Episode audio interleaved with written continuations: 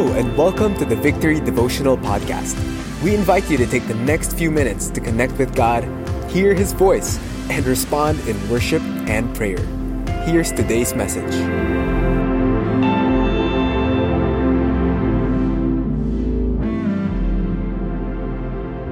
We are looking at the sixth miracle that John recorded. We are in John chapter nine, and this is a long chapter, but we're going to focus on some verses in it, and hopefully it will encourage you. Let me start off from verses one to seven. The Word of God says, "As he passed by, he saw a man blind from birth, and his disciples asked him, 'Rabbi, who sinned, this man or his parents, that he was born blind?' Jesus answered, 'It was not that this man sinned or his parents, but that the works of God might be displayed in him. We must work the works of him who sent me while it is day. Night is coming, when no one can work. As long as I am in the world, I am the light of the world.' Having said these things, he spit on the ground and made mud with the saliva. Then he anointed the man's eyes with the mud, and he said to him, 'Go, wash in the pool of Siloam,' which means sent. So he went and washed and came back seeing." See, the disciples, or the story rather, starts with the disciples seeing that there was this man that was born blind. Now, this is something very tragic. Could you imagine that? For the longest time, the only thing that this man have seen is nothing, just darkness. No wonder they asked, "Whose fault is it? Sinong may kasalanan?" Now let me just pause and say, isn't that true? That isn't it true that also we do that as well? We ask, whose fault is it when something bad happens, when something evil happens, when something unfortunate comes? It's normal for us to ask, whose fault is it? Sinong may kasalanan? And they usually have this belief, uh, probably someone before this man did something wrong. And here's the interesting thing. Jesus gave an answer. Sometimes he doesn't give an answer. Sometimes he answers by a question. But for this account, he directly answers it. And he answers it through his words and action. He said that it is not this man's fault. It is not his parents' fault. But God would use this moment for his works to be displayed. Now let me pause once again. This is not the overarching reason for all our suffering.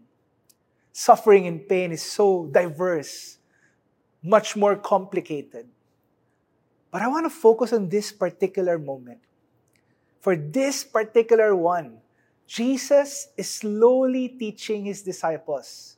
Sometimes you may not know who caused this, why it happened. But one thing you can remember is this. You can trust that God is at work, and He is at work. You know what happened in the next couple of verses? He spat on the ground, made mud, put it in his eyes, told him to wash. In short, he was healed. A man born blind was healed. It is unheard of. Of course, it's normal for us na may narinig na tayo na bulag dati, someone who was blind before, and now that they can see. Whether it is through natural means, a couple of months ago, a huge popular um, vlogger, YouTuber, influencer uh, sponsored a lot of um, doctors to provide vision and healing for those who are blind. And that's remarkable.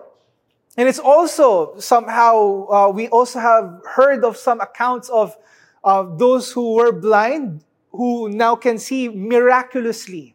But this one was groundbreaking because this one, this man was born blind. He cannot see ever since, and yet he managed to see.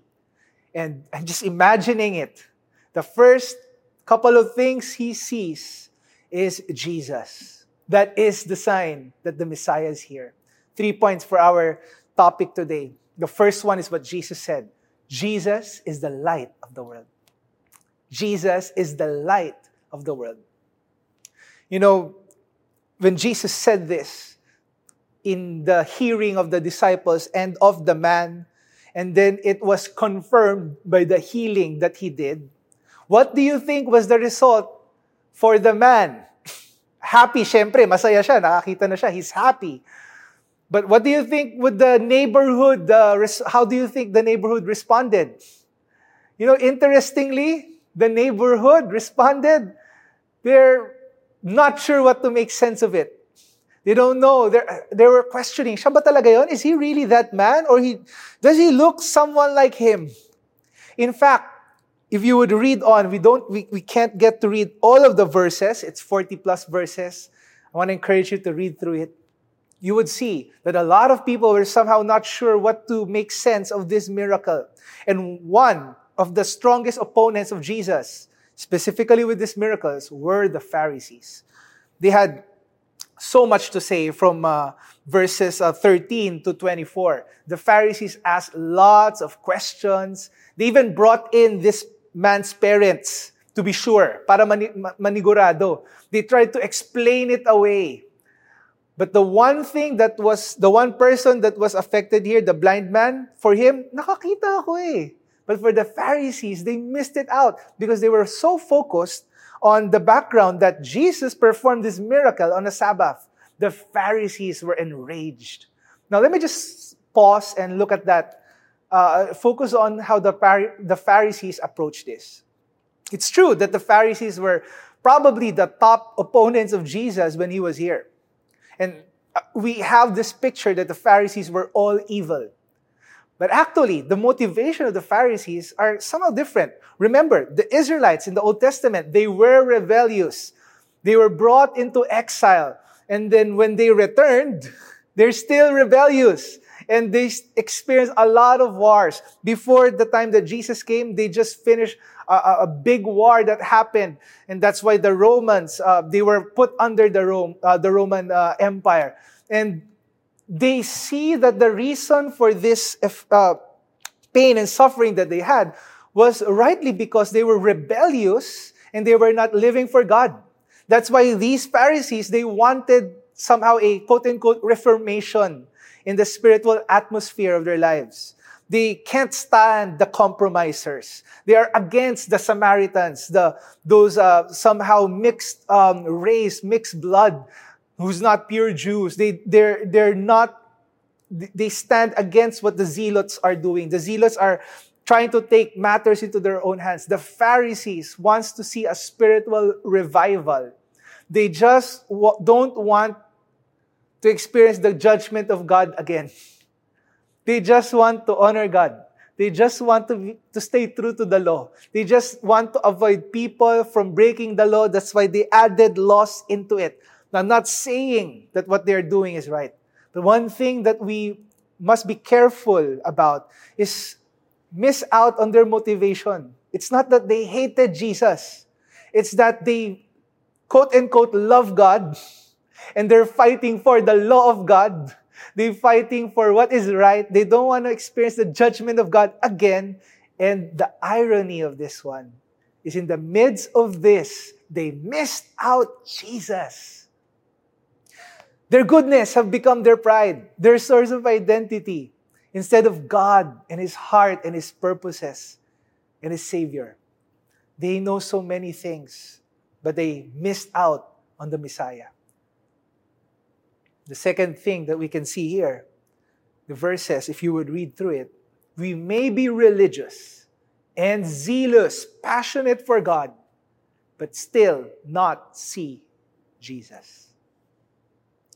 We can go to church, do all of these things, and yet still miss out on the experience of who God is and who Jesus is. Contrast this to the man born blind. The Pharisees can see clearly. They know the law of God. They quote-unquote love God. They quote-unquote want to obey God. And yet they missed out Jesus. Let's see what the man born blind has to say with this. So for the second time, they called the man who had been born, who had been blind and said to him, "Give glory to God. We know that this man is a sinner." He answered, "Whether he is a sinner, I do not know. One thing I do know, that though I was blind, now I see. And they said to him, what did he do to you? How did he open your eyes? He answered them, I have told you already, and you would not listen. Why do you want to hear it again? Do you also want to become his disciples? And they reviled him, saying, you are his disciple, but we are disciples of Moses. We know that God has spoken to Moses, but as for this man, we do not know where he comes from. See, the Pharisees who could see, who knows, quote unquote, the law of God, missed Jesus. And here was this man. Doesn't know what to make sense of Jesus. I'm not, I'm, I don't know if he's a sinner or not. Theologically, I don't have any answers to this. Ang alam ko lang, what I do know is that I was blind. It's all darkness. And now I see. That is the power of testimony. Despite the oppositions and questions, you can just share what you have seen and heard. Di mo pa alam exactly. You don't know exactly how it happened. You don't know what is the reason that it happened, but you do know it is a work of God. You know, one thing, a couple of months, a couple of weeks ago, we had our Go conference. Thrice a year, we gather as, our every, as an every nation family and come together like a big quote-unquote spiritual family reunion. And one of the sessions were that of uh, Doctor Craig uh, uh, Keener. And he talked about the reality of miracles, presented uh, academically, uh, well-documented. And it was sharing of miracles one after the other, including blind people seeing in our modern time. These are evidences that God is still at work. Do not underestimate the power of your testi- testimony. Share your miracles. Share the blessings. Share the encouragement to other people. Verse thirty, the man answered, why this is ama- why this is an amazing thing. You do not know where he comes from, and yet he opened my eyes. We know that God does not listen to sinners, but if anyone is a worshiper of God and does his will, God listens to him. Remember, this guy is just still growing in his faith. So some of the things he may be saying here may not be right. This is how he sees things. Never since the world began has it been heard that anyone opened the eyes of a man born blind. If this man were not from God, he could do nothing. And in verse thirty-four, they answered him, you were born in utter sin, and would you teach us? And they cast him out. A person with growing faith. Yes, di pa perfect yung theology. Probably may miss out something here and there. But one thing he does know is that he has experienced a miracle and he knows who did this. He did not miss out who Jesus is.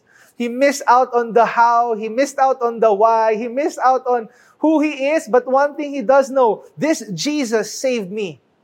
You know, sometimes I try to test, am I becoming more of a Pharisee? How? Am I open to receive from anyone who is younger than me? A student who is praying for me or sharing a word to me. When my kid, my son, teaches me about Jesus, am I still open to hear about Jesus from someone who may be younger than me? Because if I feel like, naku, naging, alam ko na yan eh. I sometimes have to catch myself and say, Lord, I'm sorry. I'm starting to become proud. Starting to become calloused. I'm not open to who you might use to tell me about who you are. A couple of verses left as we end. Verses thirty-five. Jesus heard that they had cast him out, and having found him, he said, do you believe in the Son of Man? He answered, and who is he, sir, that I may believe in him? Jesus said to him, you have seen him, and it is he who is speaking to you. He said, Lord, I believe. And he worshipped him. Finally, the man got to meet the one who gave him sight, the light of the world. The progress of the story. Remember, it started when he was blind. He declared, yeah, Jesus is a prophet. He's from God. Not so sure about that. But the ending was, he, end, he, he worshipped him. The Son of Man, the Lord of all. This is God's work, bringing light into our darkness, sight to the blind, and restoration to the broken. Jesus is the light of the world. We could be religious and zealous and miss out Jesus. The last thing that I want to share is found in verse forty. Some of the Pharisees near him heard these things and said to him, "Are we also blind?" Jesus said to them, "If you were blind, you would have no guilt. But now that you say, 'We see,' your guilt remains." This is another time in the seven miracles of John that the miracles are directed to the spiritual leaders, not to condemn them, but Jesus was reaching out to them. He's showing that I am the light of the world. There's this man born blind, and the work of God is already at work. And hopefully they would see it. And yet the Pharisees said, "Yeah, I see it, but I don't believe it." We can be right for what we fight for, believe, quote unquote, what is right, and probably have the right motivations, but still miss Jesus. Their spiritual pride stopped them from believing. This is earth-shattering, and it's hard for the Pharisees to let go of what they previously hold dear to them. Which leads us to the third point that I want to share, and I'll end with this. It takes humility to say we need light. It takes humility and an encounter with Jesus, the light of the world, to say, "God, I am in darkness. God, I am wrong. God, I can't see. I need you. God, I can't. God, I am unable. But I need you." It takes humility to say that we need light. Let me pray for all of us here. Lord, we're sorry for the times that we have become proud. May you melt our hearts again and open our eyes so that we would see the goodness that you have. May we surrender our past tragedies and pain and deliver us, free us from darkness. Jesus, you are the light of the world. Some of us here, darkness may have grown, and the reason why darkness have, has grown in your life is because light was removed. Darkness exists because there is absence of light. But when light shines, it drives away darkness. Lord, we need you. Drive away the darkness in our hearts. Lord, in the same way, some of us here, we may be working in places and situations when, where darkness abounds. Lord, I pray that we will also be the light of the world, that your light will shine through us, and that the people, that people will say that we are children of God. Lord, thank you right now. Because of pe- because as people of God, we are light to the world as well. Bless us in Jesus' name. Amen. Tumaan man ako sa libis ng kamatayan, takot ay walang lugar sa pusong may tiwala. Dumaan man ako sa libis ng kamatayan, takot ay walang lugar, sa'yo ako'y tiwala. Dumaan man ako sa libis ng kamatayan, takot ay walang lugar, sa pusong may tiwala. Ikaw ang aking tagapagligtas, ikaw sa akin ang lahat-lahat.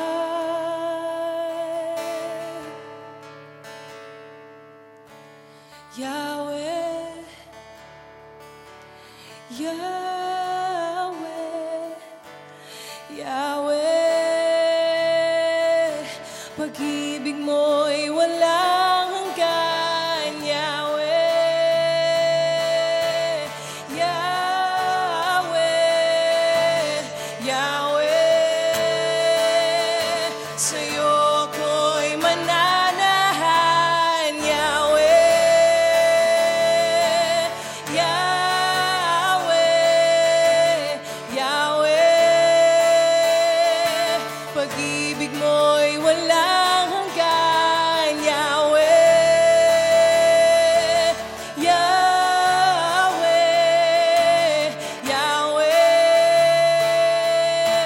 Sa'yo ako'y manana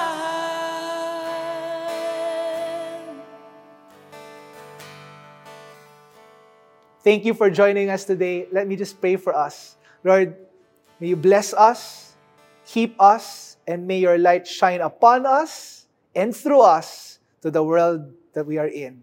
May your truth, beauty, and glory shine in our situation. In Jesus' name, amen.